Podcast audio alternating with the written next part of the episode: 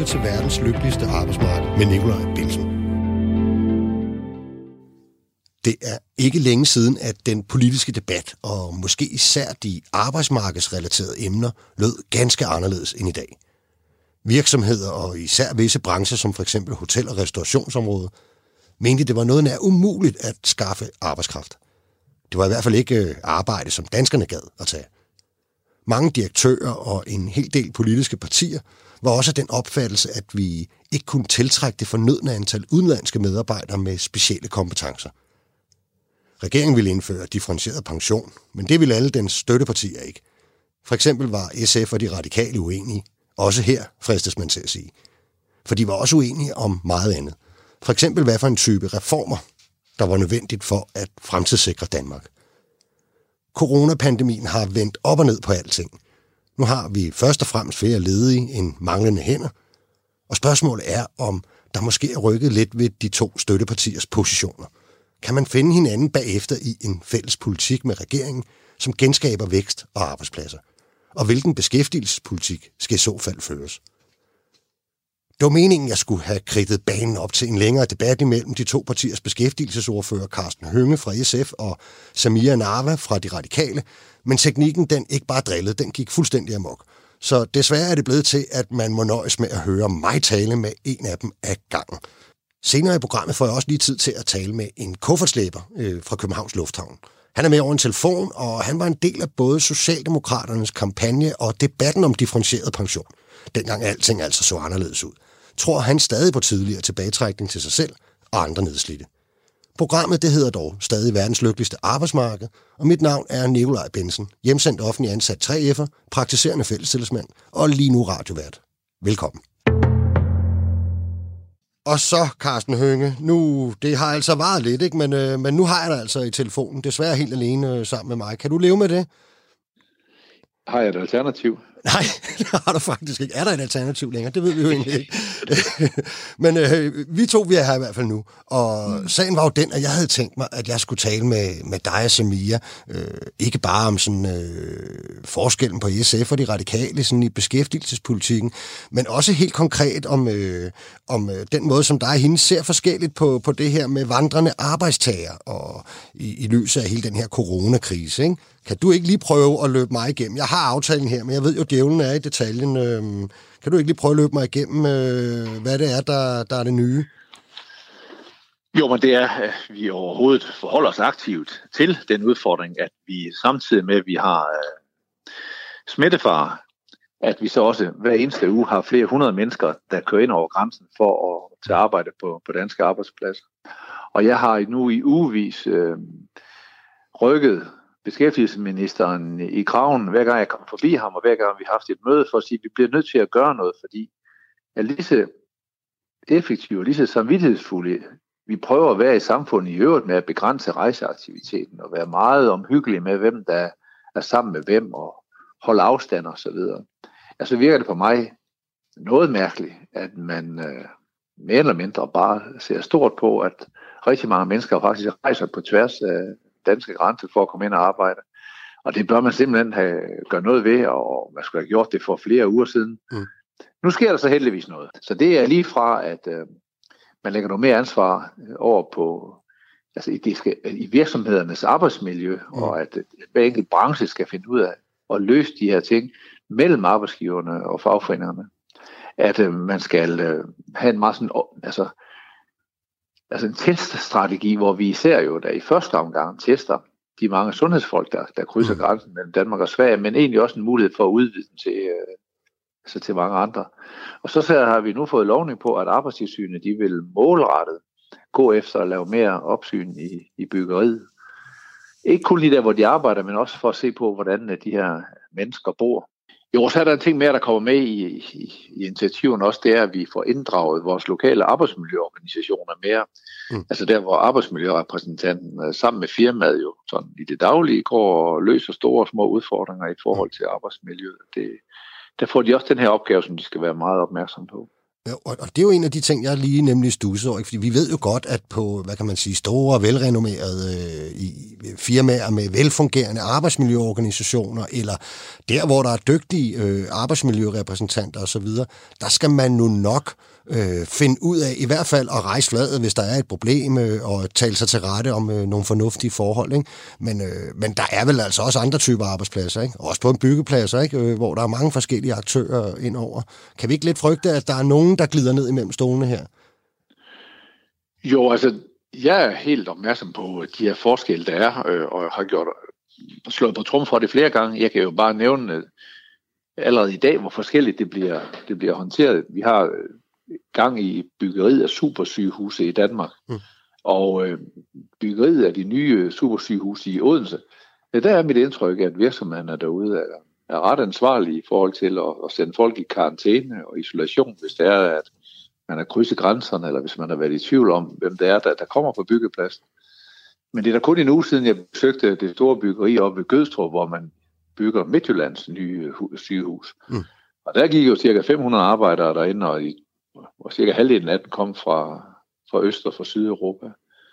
Og en hel masse af de her mennesker tog hjem, jo måske hver anden weekend, hver tredje weekend, og der kører man uhindret hen over grænserne og ind på byggepladsen bagefter. Så der var det ikke mit indtryk, hverken at øh, der var særlig kontrol med det, eller, og jeg synes heller ikke, at de hygiejniske forhold sådan, øh, øh, var, var imponerende. De var blevet væsentligt bedre, end de var i starten, men det er også taget flere uger, inden det var kommet op i et rimeligt, på et rimeligt niveau. Mm. Jeg synes, vi har haltet langt bagefter øh, på, på danske arbejdspladser, i hvert fald især byggeriet. Så nu er det godt, at regeringen de, øh, de endelig tog initiativ de til øh, de her syv øh, forslag, som jo der Ja, og det syvende, det, er bedre end ingenting. det syvende, som jeg kan læse mig frem til, det er, det er jo i hvert fald, at, øh, at hvis ligesom parterne derude, og hvis ikke, at det bliver løst tilfredsstillende, så vil man faktisk indføre det, du har påpeget hele tiden, at der, der skal komme krav om 14 dages selvisolation øh, for alle indrejsende. Ikke? Øh, er, det, er det ikke rigtigt? Jo, altså regeringen har meddelt, at nu, nu sætter man de her ting i gang, de her seks initiativer, som de regner med vil virke, og hvis det ikke gør det, så, vil man for, så har man allerede nu fortalt, at så vil man gribe til, til et egentligt indgreb med, altså med påbud øh, om karantæne og isolation. Ja. Så det, det håber vi på ikke bliver nødvendigt, ja. men det er i hvert fald nødvendigt her og nu. Allerede fra på mandag morgen, at man simpelthen strammer op på mange af byggepladserne. Det virker jo fuldstændig mærkeligt, at øh, de samme håndværkere, der går ind på byggepladsen, de kan få at vide, at det er helt, helt farligt at sende deres børn hen på efterskoler. Og deres små børn, det tog lang tid før, de kunne komme i skole, og deres ældste børn må ikke gå ind til afsluttende eksamener, fordi det er, det er meget farligt. Jeg er også sikker på, at det er godt at være meget forsigtig. Men de kan gå direkte ind på en byggeplads, hvor der går flere hundrede arbejdere. Der prøver man da også at holde afstand, og man prøver da sådan at omgås hinanden, men altså, det er jo bare sådan et, et, Altså et byggeri, det skal jo bygges der, hvor, hvor, hvor huset skal bygges. Man kan ikke gå et andet sted hen i byen og bygge huset. Altså, derfor er der nogle naturlige udfordringer. Der synes jeg, man har været alt for langsom i, i regeringen øh, til at gribe ind. Ja. Så hvis man, var, hvis man var typen, der ikke satte sit lys under en skæbe, og det er du jo ikke, Carsten, vel? Altså, men øh, så kunne man godt kalde det her for en lille sejr, ikke? Kunne man ikke? Jeg synes det er i hvert fald, det er godt, at vi nu får det gjort. Jeg synes, det er altid, at der bliver taget nogle initiativer. Jeg håber på, at der ikke bliver brug for, for, for det syvende instrument. Mm. Men øh, nu skal arbejdstilsynet så også øh, se at komme ud og lave den her mm. målrettede øh, opsøgende arbejde, både i forhold til, til, til byggepladserne og i forhold til, hvor, hvor folkene bor. Det er jo en anden udfordring. Mange af dem her, de kan jo bo, øh, som jeg har set her i Odense, fire mand i en campinghytte, altså en lille campinghytte. Nogle af dem bor i øh, sådan en udrangeret campingvogne, andre bor måske øh, otte mand i en toværelses lejlighed. Så det, det er også nogle andre omstændigheder omkring det. Men lad os nu se. Ja. Jeg er glad for, at regeringen nu, øh, nu tager et initiativ. En af de ting, som jeg rigtig gerne ville have haft dig og Samia fra de radikale til at diskutere, ikke, det var jo det her med, altså i det hele taget spørgsmål om udenlandsk arbejdskraft, der kan det godt virke lidt ud fra, som om, at I ser lidt forskelligt, eller i hvert fald har forskellige fokusområder øh, på det her. Ikke? Hvordan ser du det? Ja, altså gennem årene, der har de radikale jo vist sig øh, at være dem, der er allermest ivrige efter i enhver sammenhæng øh, og, og hive øh, udlandsk arbejdskraft ind til Danmark. Og der er mit fokus mest været på at uddanne de mennesker, vi har, som det ene. Og det andet er, at afhængig af hvad det er for en branche selvfølgelig, men der oplever vi jo et massivt tryk på Danmark omkring social dumping. Mm.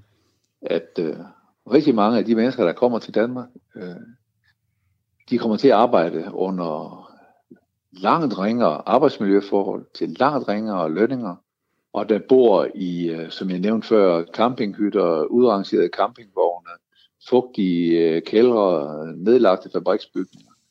Så jeg ser jo kampen mod social dumping, altså kampen for det ordnede og det regulerede og det civiliserede arbejdsmarked. Det danske arbejdsmarked, som, øh, som vi sætter så stor pris på, at det øh, at bliver pillet fra hinanden, at øh, sten efter sten bliver pillet ud af fundamentet. Hvis den adgang til tryghed, som jo er en af de vigtigste for danskere, nemlig gennem arbejde og adgang til at tjene penge og have et, et, et, et ordentligt liv, hvis det skal undergraves ved, at mennesker, der kommer hertil, som jeg godt kan forstå jo, de prøver at få et øh, bedre liv for sig selv og deres familier. Så jeg forstår da godt, at en rumæner har lyst til at arbejde i Danmark, hvor han kan gange sin løn med 10, eller mere end da, øh, i forhold til, hvad han tjener hjemme i Rumænien. Og derfor kan det godt være mange penge for en rumæner, der, tager, der sender pengene hjem, eller tager pengene hjem efter et arbejdsophold i Danmark. Men hans, som det ofte er mænd, hans drømme om et bedre liv, og hans ønsker om at kunne give sin familie nogle nye muligheder, det skal jo ikke ske gennem en brutalisering af arbejdsforholdene i Danmark. Så den der kamp øh, om at fastholde den danske måde at indrette vores arbejdsmarked på, altså fastholde, at vi har ordnet og vi har reguleret forhold, det er en af de allervigtigste kampe i, øh, i samfundet. Det er en af de allervigtigste kampe, fordi her handler det om, at hvis vi kan fastholde øh, arbejdsmarkedet med tryghed for de fleste, og med ordentlige arbejdsforhold, jamen så fjerner man fundamentet under velfærdssamfundet.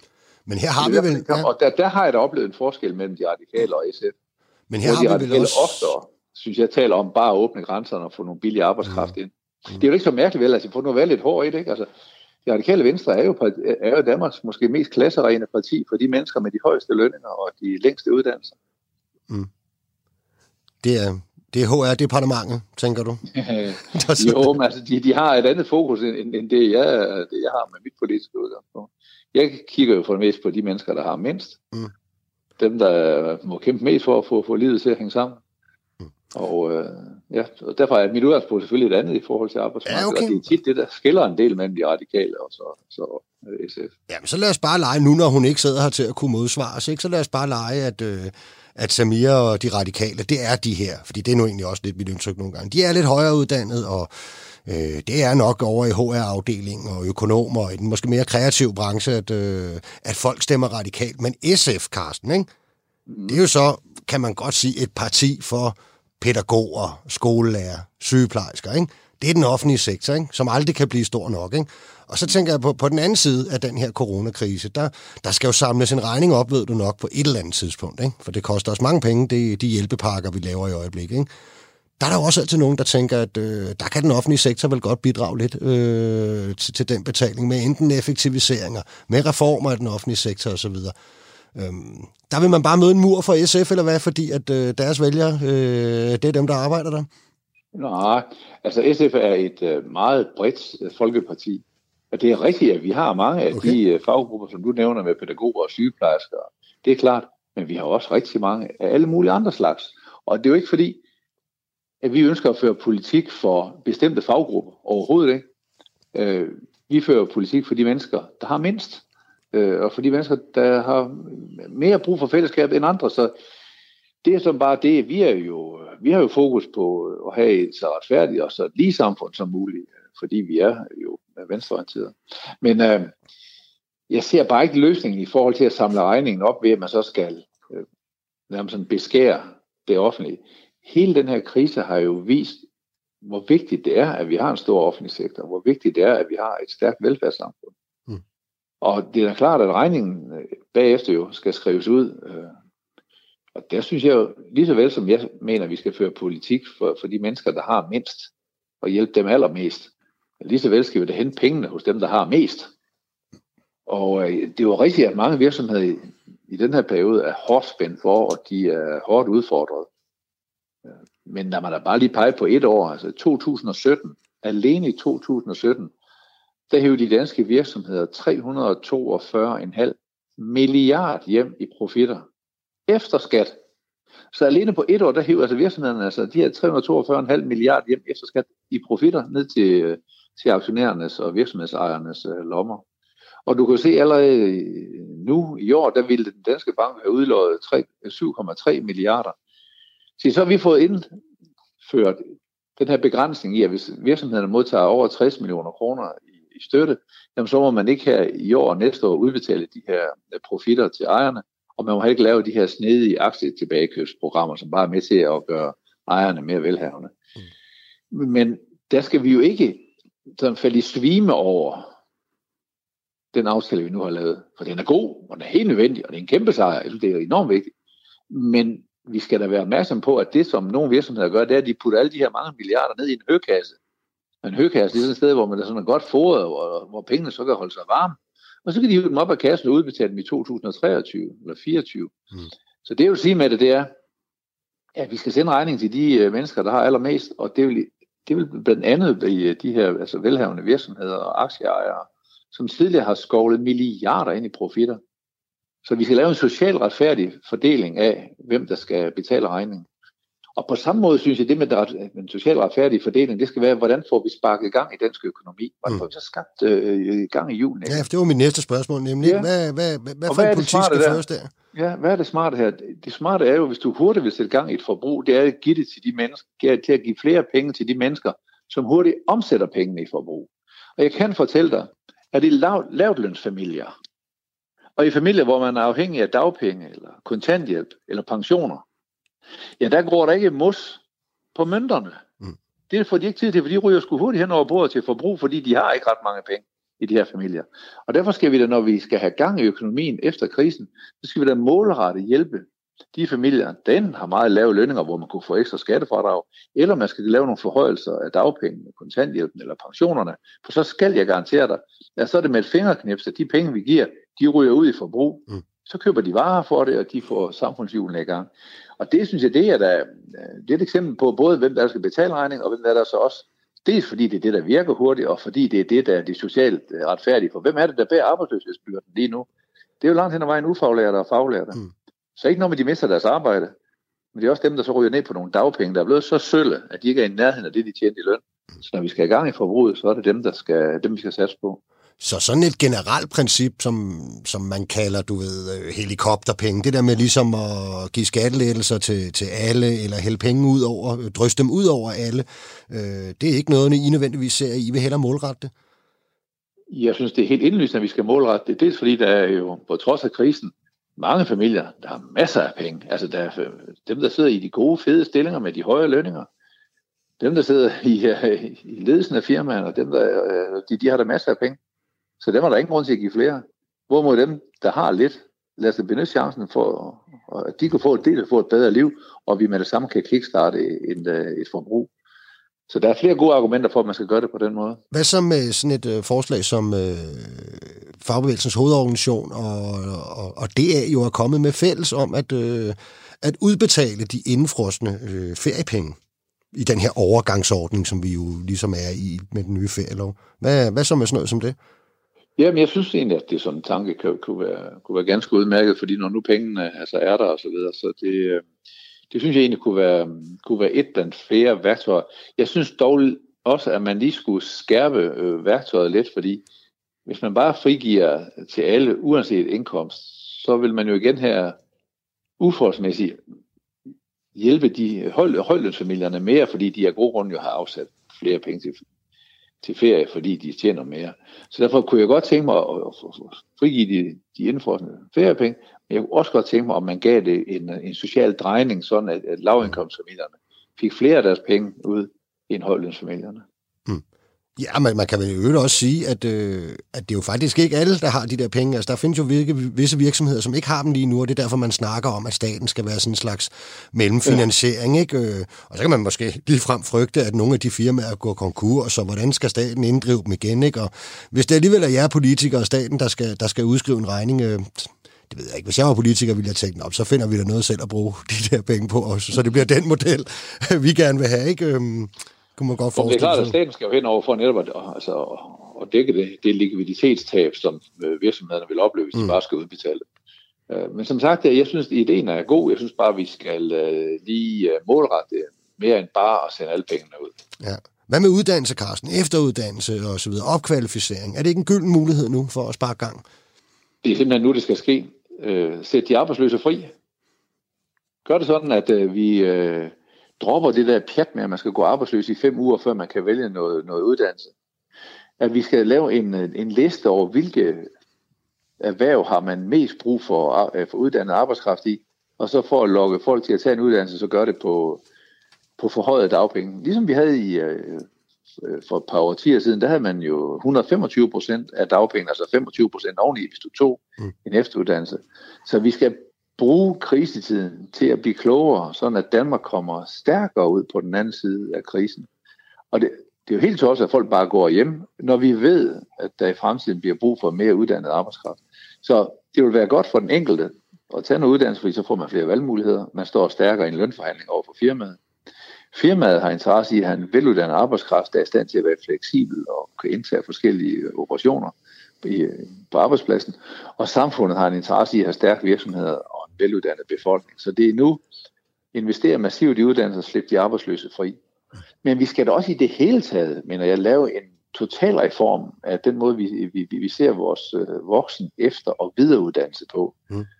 Fordi det er simpelthen nødvendigt, at mennesker tager nogle flere skift gennem livet, og de er forberedte på den. I dag så sker skiftet måske ved, at øh, den arbejdsplads, man er på, den lukker, eller der sker noget andet øh, dramatisk.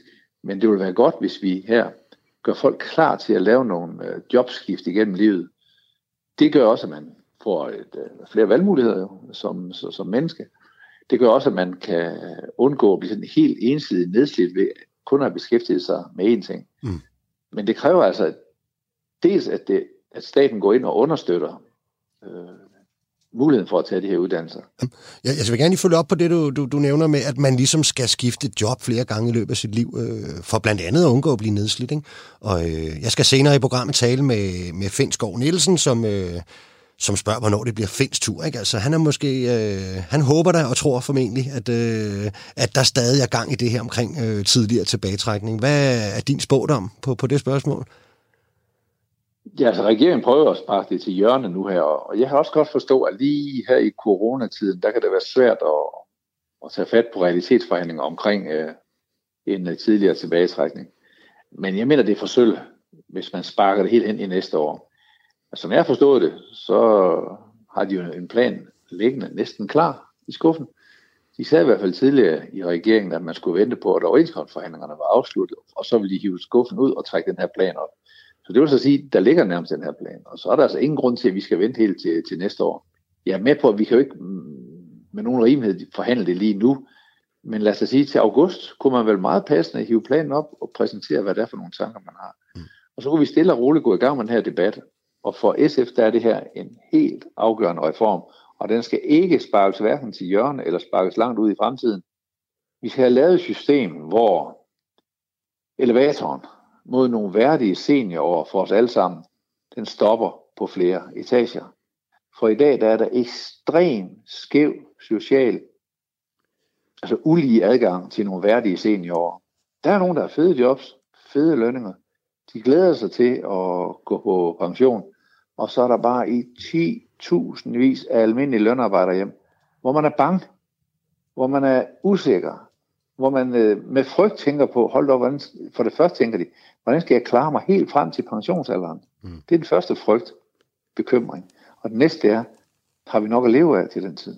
Mm. Så vi skal, have, vi skal simpelthen lave en reform, som tager hånd om de mennesker, der både er mest nedslidte, for det er faktisk en opgave, der ligger for sig selv.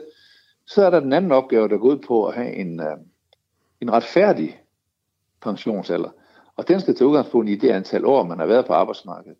Så det er to forskellige udfordringer. Der er et overlap mellem dem, der er nedslidt, og dem, der har været mange år på arbejdsmarkedet. Men der er jo ikke sådan en fuldstændig overlap. Det er jo ikke sådan en til en. Du kan godt have været mange år på arbejdsmarkedet, uden at være nedslidt. Du kan godt have været betydeligt kortere over at være midt i 50'erne og være fuldstændig øh, udslidt. Så, så, så der er forskel på det, så vi skal både have taget hånd om retfærdigheden i, starter du tidligt på arbejdsmarkedet, øh, typisk som faglært og ufaglært, ja, så skal du altså også have lov til at gå på pension noget tidligere. Mm. Og er du nedslidt, skal du have nogle bedre vilkår end dem, du har i dag. Og de her ting skal løses, og de indeholder flere ting. De indeholder både det her en enig pensionsreform, det indeholder også at vi skal have den her voksen efter- og videreuddannelse, så du har mulighed for at skifte øh, arbejdsspor gennem livet, og så skal vi have en helt anden tilgang til arbejdsmiljø. Altså, det skal altså være muligt at være på vores arbejdspladser, uden at blive nedslidt. Så en massiv satsning på et uh, sundt og sikkert arbejdsmiljø gennem hele arbejdslivet.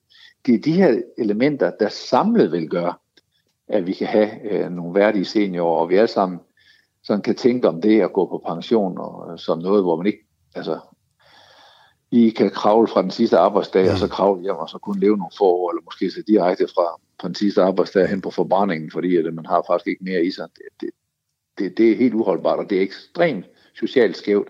Mønstret er tydeligt. Mennesker med lange uddannelser, de højeste lønninger, de har de fedeste arbejdsliv, de mest interessante arbejdsliv, og de har stor indflydelse og magt over deres eget, øh, om, om hvad de laver, mens de er på arbejde. De kan typisk også arbejde altså længere tid. Øh, de, har, de tænker på sig selv som nogen, der, der glæder sig til at komme ud og få den her gode øh, seniortilværelse. Men jeg skal love for, at der er mange andre hjem, hvor man er, ja, hvor man er bange. Jeg kan sige for egen regning, at når den der elevator, du snakker om, Carsten, den kører, så vil jeg gerne af på Skybaren. på den, ikke? Og så, men jeg vil selvfølgelig også gerne have nogle penge og, og kunne bruge det op, så det er selvfølgelig enormt vigtigt, hvordan man skruer de ordninger sammen. Ikke? Øh, et, et, et område her til allersidst, et område, hvor at, øh, de radikale og SF jo trods alt øh, har lidt nemmere med at finde hinanden normalt, det er jo øh, den grønne omstilling og, mm. og klimaudfordringerne. Kunne det ikke spille en, øh, en, en rolle i, øh, i genskabelsen af, af vækst i Danmark? Jo, altså, og jeg vil sige, alt det der vrøvl der om, at der nu har vi sandelig ikke ressourcer, kræfter og overskud til at beskæftige os med den grønne omstilling, for nu skal handler det bare om, at nu skal Danmark på, øh, på fod igen. Ja, det skal vi da, men vi skal da præcis bruge den her krisesituation til netop at løse flere udfordringer på én gang. Jeg giver ingenting for den der øh, holdning, som, som hun kommer med at sige, at nu må vi ligesom sætte klimakampen på standby. Nu må vi ligesom gøre miljøkampen, nu må den komme i anden række. Nej, det interessante er her, at vi kan kombinere det, og der er jo stort set enig med, med de radikale, om at det her det er præcis en, en strategi for, hvordan vi får sat gang i Danmark øh, med, med, altså med arbejdspladser, der løser ikke bare det at skaffe arbejdspladser til mennesker, men også kan være med til at løse nogle af de udfordringer, vi har på længere sigt i forhold til miljø og klima. Så vi skal bestemt ikke skrue ned for ambitionerne.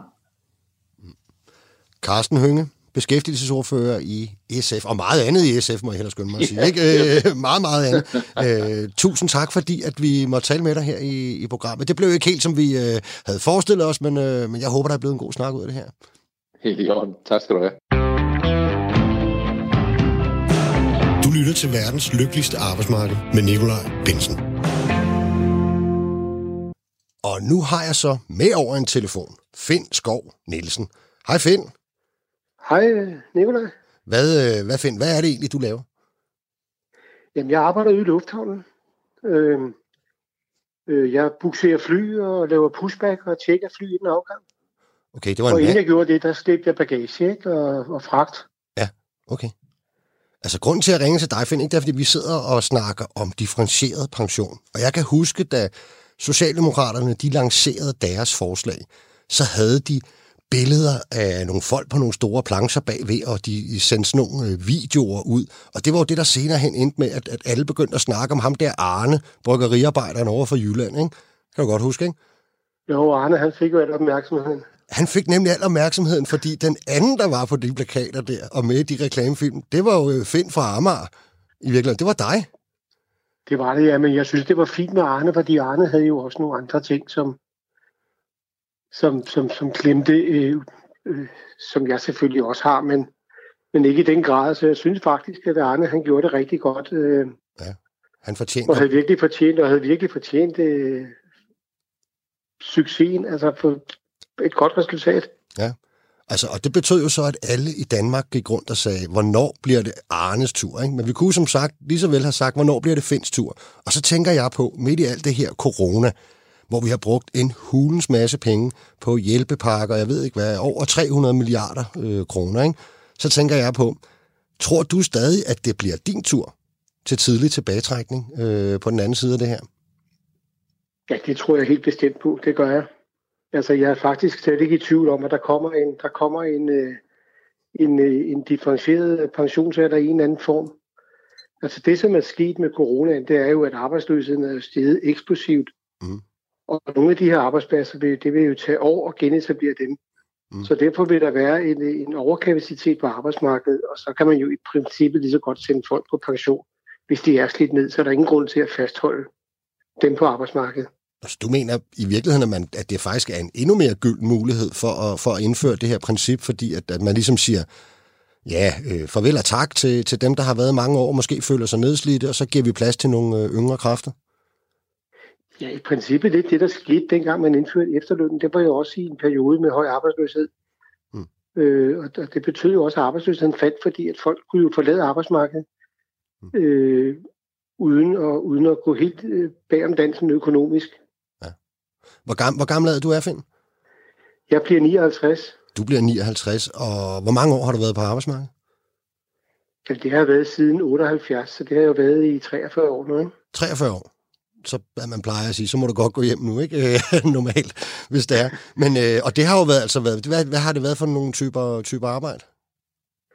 Jamen, jeg har jo af en eller anden årsag, så har jeg jo altid haft, øh, hvad kan man sige, jeg har altid haft noget lortarbejde, ikke? Altså, okay. hvis man ser på det på den måde. Jeg har lavet det, jeg har lyst til, og det er det vigtigste, synes jeg, når man arbejder. Mm. Det er at lave noget af det, man, man kan lide, og noget af det, man brænder på. Jeg er uddannet kok, ja. og arbejdet som kok og tjener i 19 år, altså 19 år i restaurationsbranchen. Mm inden jeg skiftede til, til bagagehåndtering, og så nu er, nu er jeg i traktorering. Ja. Så i hvert fald kan man sige, hårdt fysisk arbejde har du haft altid? Ja, hårdt fysisk arbejde og skiftende arbejdstider, ikke? Ja. Og du, øh, og, og du mener altså, at øh, både dig selv og andre, som ligesom er kommet tidligt ud på arbejdsmarkedet og øh, har haft de her fag, hvor vi ved, at nedslidningen er stor, øh, de skal altså have muligheden for at, at trække sig tilbage. Hvad, hvad, hvad håber du på, at bliver ligesom tallet, øh, man kan trække sig tilbage på? Jamen, jeg, altså, jeg håber jo bare på en anden form for differentiering, og så skal man jo kigge på det økonomiske også, for det skal jo ikke nødvendigvis være til en folkepension, mm. fordi at man er slidt ned. Fordi så giver det jo ikke nogen mening. Altså, man, er, man, man skal, man skal, der skal holdes hånden under en økonomisk, fordi ellers så bliver folk, der er slidt ned bare på arbejdsmarkedet, øh, til trods for, de har ondt. Og så tror jeg bare, det bliver en større omkostning for samfundet, fordi så bliver de mere syge og bliver plejekrævende mm. i deres øh, senalder. Mm. Ved du hvad? Finn Skov Nielsen, øh, kuffertslæber øh, i Københavns Lufthavn. Tusind tak, fordi at, øh, at du lige ville være med i programmet. Jamen, det var så lidt, Nicolaj. Det er Vi snakkes men. Ja, jeg, jeg var lige ved at sige, jeg håber, det bliver Finns tur. jeg håber. Jeg ved, det bliver Finns tur.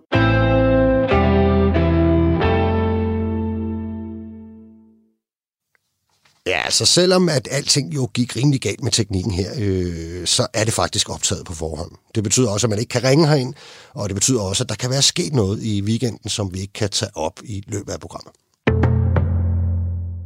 Og så er det langt om længe og med møje og besvær lykkes at få Samia Nava alene med på en telefon. Nu velkommen til programmet, Samia. Tak skal du have. Du er jo øh, beskæftigelsesordfører for de radikale, ikke? Og det, øh, man kan sige, der er Carsten, I har altså... Øh, det er gået galt to gange med jer i dag, fordi at det, jeg egentlig havde sat jer i stævne for at tale om, ud over en, øh, en sådan større palet af beskæftigelsespolitiske emner, det var sådan en indledning med, at, øh, at I var meget uenige om det her spørgsmål omkring øh, vandrende arbejdstager. Øhm, men der har I jo lige lavet en aftale med regeringen, har I ikke? Jo, øh, aftale og aftale, men, men vi er i hvert fald mere eller mindre nået en, øh, en enighed. Regeringen har præsenteret øh, en, øh, en række initiativer, som, øh, som både Carsten og jeg har givet øh, positiv tilsavn omkring. Øh, så, så, så der er faktisk øh, en enighed der, og, og nok ikke så meget diskussion i virkeligheden. Okay, men det var der jo nemlig lidt før, ikke? Altså der ved jeg da i hvert fald, at øh, Karsten og i øvrigt også en øh, instruktørlærling, øh, altså de var noget bekymrede over den der situation med, at, øh, at udlandske kollegaer, øh, blandt andet i byggebranchen, øh, ligesom kunne vandre over grænsen, og det kun var en opfordring til, at de gik i, i isolation, øh, når de krydsede den, ikke? Øh, har blandt andet talt med en, som altså har kollegaer, der øh, altså simpelthen tager hjem til Polen for eksempel i weekenden, og så kommer igen om mandagen. Ikke? Øhm, mm. men, men det tog du ikke rigtig øh, nogen problemer i øh, situationen på det tidspunkt? Nej, det er jo fordi, at den måde, som, øh, så, som jeg synes øh, SF og, og Dansk Folkeparti, det, det krav, de ligesom sat op til vandrende arbejdstager, det var, at man før man kunne deltage på det danske arbejdsmarked, hvis man havde krydset grænsen, så skulle man påbydes 14 dages karantæne. Og der må jeg bare sige, at udenlandsk arbejdskraft er også noget af det, der er med til at holde samfundets kritiske funktioner i gang. Og det er jo for eksempel sådan noget som, at vi har chauffører, der sikrer, at øh, fødevareforsyningen den fortsat kører, så vi ikke alle sammen skal ned og hamstre en masse i supermarkederne, men så der er sådan en, en daglig øh, tilføring af, af varer ud til supermarkederne. Så, så det her med, at man øh, per default skulle gå i 14 dages karantæne. Det var, det var jeg og Radikale Venstre stærkt imod. Samia, hvad hedder det? I det hele taget, ikke, så øh, også før krisen, så snakkede I jo meget om, om det her med, med den udenlandske arbejdskraft. Det var vel et af de spørgsmål, som øh, jer SF og jer regeringen stod lidt fjern fra hinanden på, ikke? Jo, det er en pæn måde at sige det på. ja. Hvad har egentlig været, hvad har egentlig været forskellen? Jamen, jeg, kan jo, jeg skal jo ikke udlægge, hvad, hvad andre sådan siger, men det, der i hvert fald er det radikale synspunkt, det er, at virksomhederne de skal have adgang, krise eller ej, så skal de jo have adgang til, til relevant og kvalificeret arbejdskraft. Øh, og, øh, og det er jo rigtig godt, hvis man kan finde dem blandt danske ledige, men, men hvis man ikke kan, så skal det jo ikke være sådan, at en virksomhed den går i stå, eller øh, må lukke, eller går ned i omsætning fordi at, øh, at de så heller ikke må hente arbejdskraft og ansætte arbejdskraft ude fra øh, EU. Øh, så, så det er jo en ting, som vi rigtig gerne vil gøre nemt for, øh, for danske virksomheder at få adgang til, til arbejdskraften. Øh, og, øh, og hvis man ser på, hvad udenlandsk arbejdskraft bidrager med i Danmark, så øh, er det altså også øh, store tal. Det er jo med til at, øh, og, også finansiere den velfærd, som vi er så glade for i Danmark. Så derfor så var jeg ked af, øh, at opleve, at, at der øh, i nogle, øh, nogle gange blev, blev talt lige lidt hårdt omkring udenlandsk arbejdskraft, fordi det faktisk er nogen, som bidrager til dansk vækst og velstand også. Mm. Man kan sige, ja, altså jeg, der hvor jeg kommer fra, altså fagbevægelsen, der har vi jo sådan lidt den grundholdning, at vi fuldstændig anerkender øh, det økonomiske bidrag, som øh, den udenlandske arbejdskraft er, og i øvrigt findes der jo fuldstændig, som du siger, så har der jo i hvert fald før coronakrisen været brancher, som jo altså man dårligt kunne forestille sig køre på det plus, de gjorde, øh, uden den udenlandske arbejdskraft. Ikke? Øhm, mm. Men det, der har været relevant for os altid, det har jo været, at, øh, at de hjertens velkomne bare det foregår på, på danske vilkår, man så må sige. Ikke? Altså overenskomstmæssige betingelser og sådan noget. Ikke? Og er der måske et element der i jeres politik, hvor I, er, I, I, I har lovlig meget fokus på, nu er jeg lidt drilsk, ikke? altså jeg har lovlig meget fokus på, at, øh, at der skal være let adgang og, og hele tiden nemmere og mindre restriktiv adgang til arbejdskraft, og I vil også gerne sætte beløbsgrænsen ned, så det bliver en lidt billigere arbejdskraft, man kan hente til landet. Men måske lidt mindre forståelse for, at der så måske også skal nogle flere redskaber i, i, i hænderne på øh, politi og tilsynsmyndigheder og fagbevægelse i forhold til at kunne kontrollere, at, øh, at arbejdet sker på, på ordentlige vilkår. Ja, altså det er jo det synspunkt, vi er blevet skudt i skoene, vil jeg sige, men jeg synes også, at det ligger alligevel et stykke fra, fra der, hvor, hvor jeg ser mig selv, og der, hvor Radikale Venstre står. Fordi for eksempel i forbindelse med finanslovsforhandlingerne, og det er jo før alt det her corona, øh, som jo også øh, spiller en rolle på, på arbejdsmarkedet. Men for, i forbindelse med, med finanslovsforhandlingerne, der havde vi jo som et krav, at vi blev nødt til at øh, være bedre til at tiltrække udenlandsk arbejdskraft til Danmark. Øhm, og, øh, og, og vi er jo helt med på, at når vi så øh, åbner op for, at virksomhederne kan tage øh, faglært arbejdskraft ind også, at så er vi også nødt til øh, og, øh, og have øje for, at der også kan ske social dumping og give øh, øh, tilsynene nogle, øh, nogle kontrolværktøjer. Så det var jo en del af en samlet finanslov. Men nu står vi jo altså i den her situation, hvor at øh, coronakrisen har tvunget 10.000 vis af danskere ud i arbejdsløshed. Ikke? Og ja. der er jo flere, der frygter, at der reelt er et, et større mørketal, ikke? at nogle af de her hjemsendelsespakker egentlig dækker over, at ikke alle vil have et arbejde at vende tilbage til på den anden side. Så det kan være langt større end, end øh, de op mod 50.000 øh, nye ledige, der allerede er kommet. Ikke? Og så, så kan man måske godt tænke, lige her efter krisen, øh, ser I så med, med samme relevans på, på spørgsmålet om, at, at, at, at det at tiltrække udenlandsk arbejdskraft ligefrem er det væsentligste, eller skulle vi måske fokusere på at få de danske ledige, der, øh, der, der er blevet smidt af bussen her under krisen, øh, få dem med på den igen? Mm. Altså, ja, det har aldrig været en, en, en radikal sag, at, at udenlandsk arbejdskraft skulle stå over øh, det at få danske ledige ind på arbejdsmarkedet, øh, hverken før, øh, under eller efter corona. Øh, men, men det, som er fokus, det er jo ikke, at virksomhederne de pinedød skal have udenlandsk arbejdskraft. Det handler for mig om, at man har adgang til den arbejdskraft, øh, som, som er kvalificeret og som gør, at en virksomhed kan vækste og være med til at bidrage til, øh, til dansk velfærd øh, og velstand men, men det er jo korrekt, at her i lyset af den situation, øh, som, som vi står i nu, så er der kommet langt flere ledige. Der er også mange på de her lønkompensationsordninger, folk der er hjemsendt og som ikke nødvendigvis har et job at vende tilbage til, øh, selvom det måske lige nu er det, der er udsigten, men de kan jo ikke være garanteret, at virksomheden ikke lige pludselig har nøglen om, selvom vi gør alt, hvad vi kan for at holde, for at holde gang i det hele. Og der er det klart, at vi også er nødt til at se på den gruppe af mennesker, der bliver ledige. Hvad kan vi gøre for, at de kommer tilbage på arbejdsmarkedet? Øh, er det opkvalificering? Er det, skal man ud i nye brancher? Øh, skal man på en eller anden måde have en bedre øh, øh, aktiv beskæftigelsesindsats? Alle de her ting øh, er jeg selvfølgelig klar til at kigge på, fordi der er en række mennesker, der er tale om, som som først lige er blevet ledige, og dermed er, hvad skal man sige, relativt tæt på, på arbejdsmarkedet. Det er ikke folk, der har været ledige i mm. øh, 5, 7, 10 år, øh, men, men er relativt tæt på, så det er jo klart, at, at vi også skal, øh, skal have dem ud på arbejdsmarkedet igen i, i alles interesse i virkeligheden. Mm. Men så lad os bare tage den videre dertil, fordi sådan mere bredere, øh, nu, nu ved vi jo ikke endnu, hvornår man reelt kan tale om, at Danmark er genåbne, eller hvornår vi på den anden side af i hvert fald sundhedselementet i, og sikkerhedselementet i den her krise. Vel? Det er vel nærmest først, når der endelig er en, en vaccine, kan man sige. Ikke? Men, men må ikke, at vi er begyndt at åbne meget mere op inden.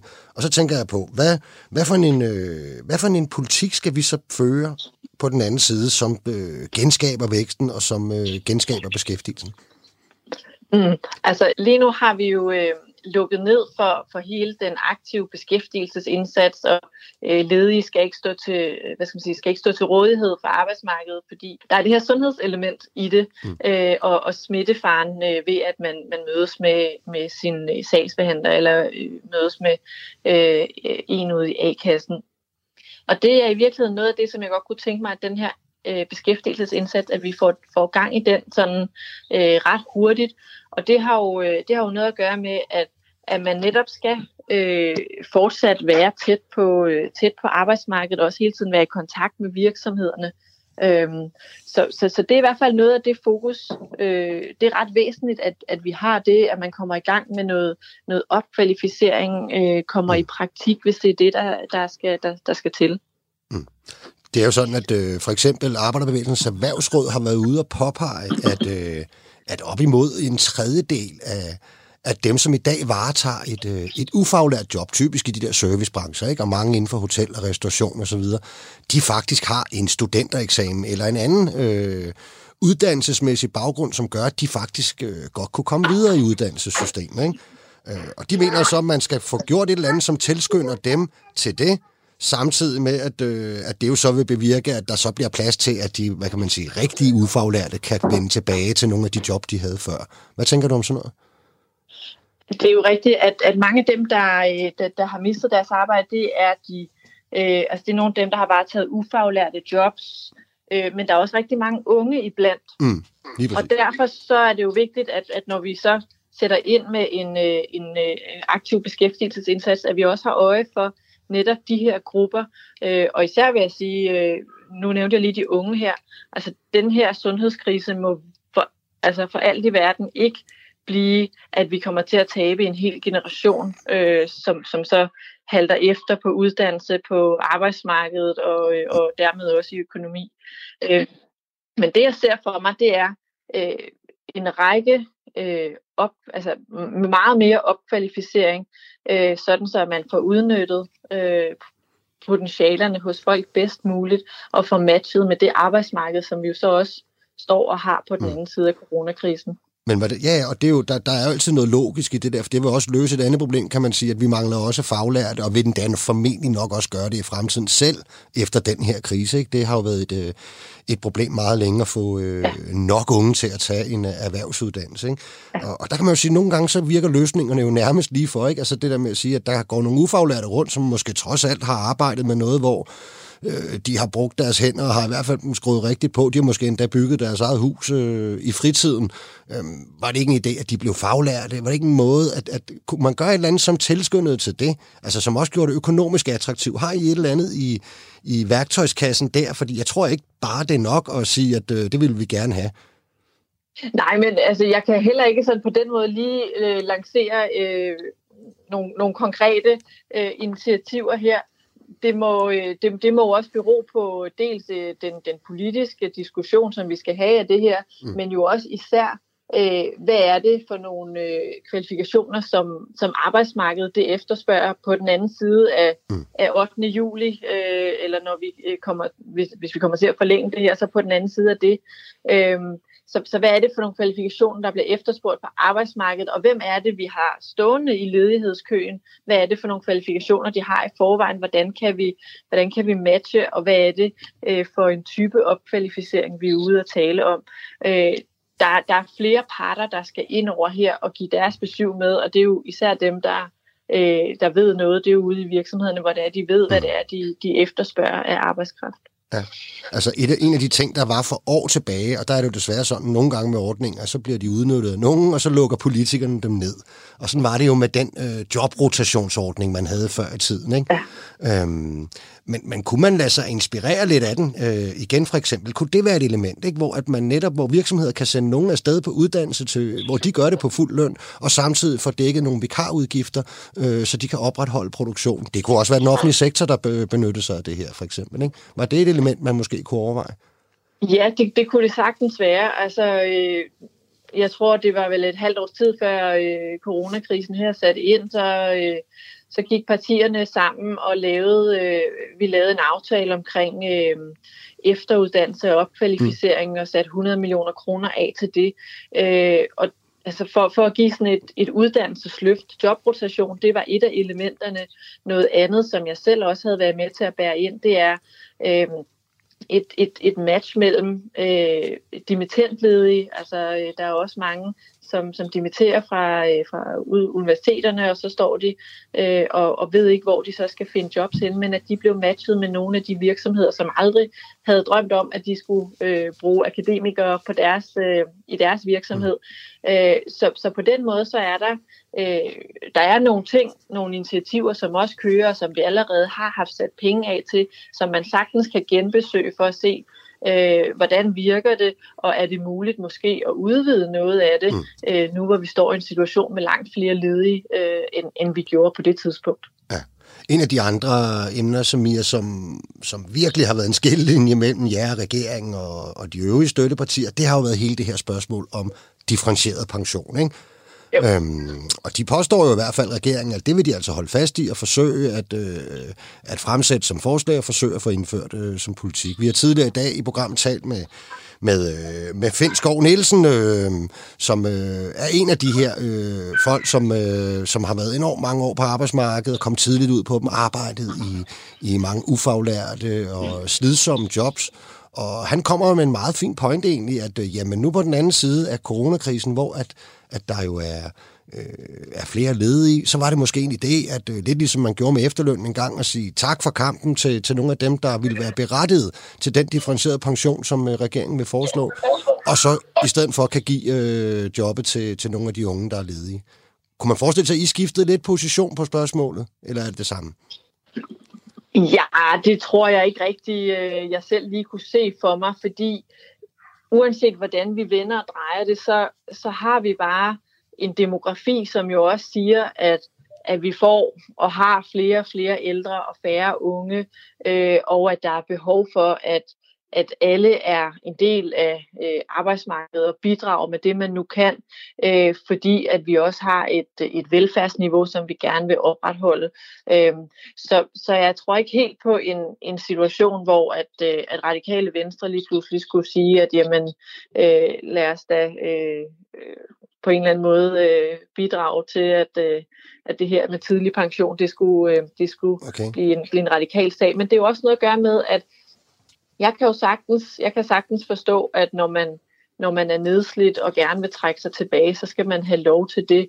Øh, det er jo også derfor, at Radikale Venstre var en del af øh, hele seniorpensions kredsen. Mm. Øh, og, og det, er jo en, det er jo en ordning, som trådte i kraft her for, øh, for nogle måneder siden øh, i januar, øh, og som, som kommer til at, som erstatter den her seniorførtidspension, altså hvor man faktisk seks år før sin pensionsalder kan søge om at trække sig tilbage.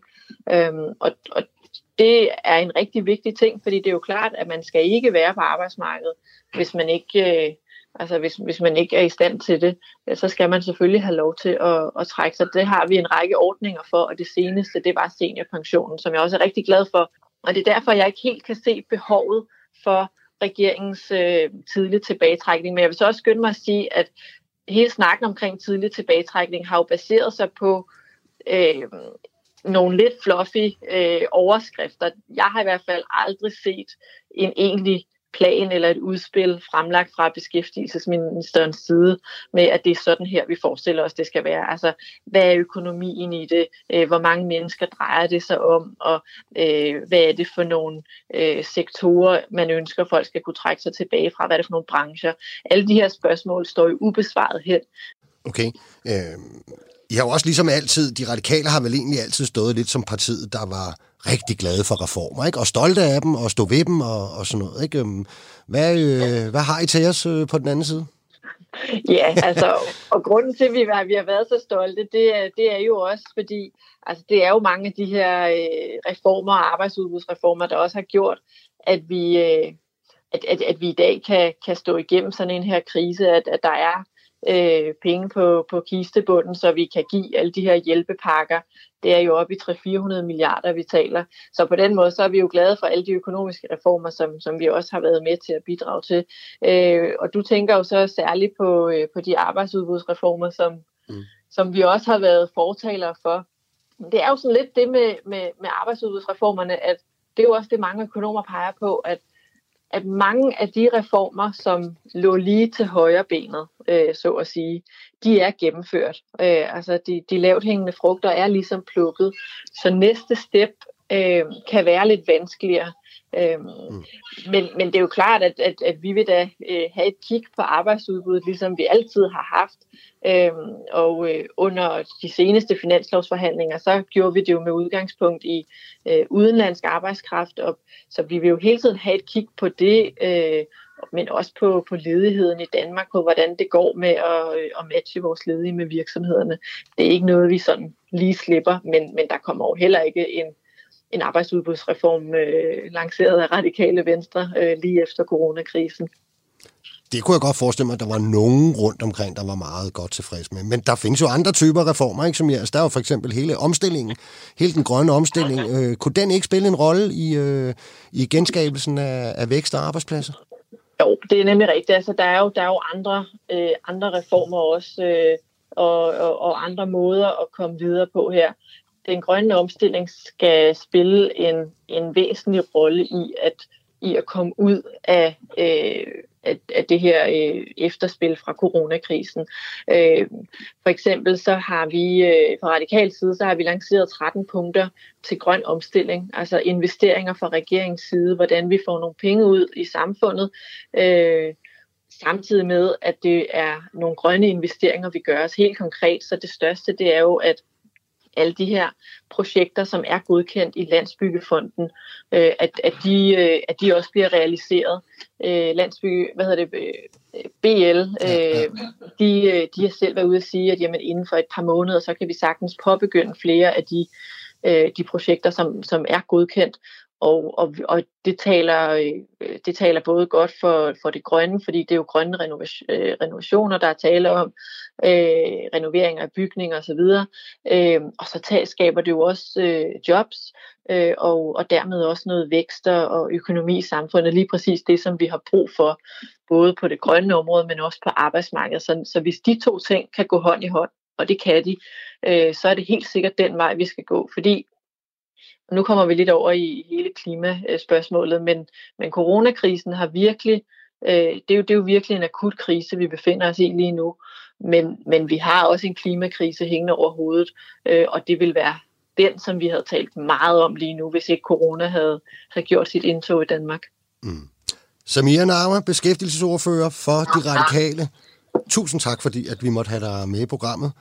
Ja, tak fordi jeg måtte. Tak for i dag. Jeg håber, at I lyttere ligesom mig blev lidt klogere på, hvilken politik regeringens parlamentariske grundlag vil byde ind med i de kommende måneder. I takt med, at Danmark genåbnes, skal beskæftigelsen og væksten jo også genskabes. Så jeg tror, at de arbejdsmarkedspolitiske emner rykker helt frem på den politiske dagsorden. Og det vil vi naturligvis følge tæt her i programmet.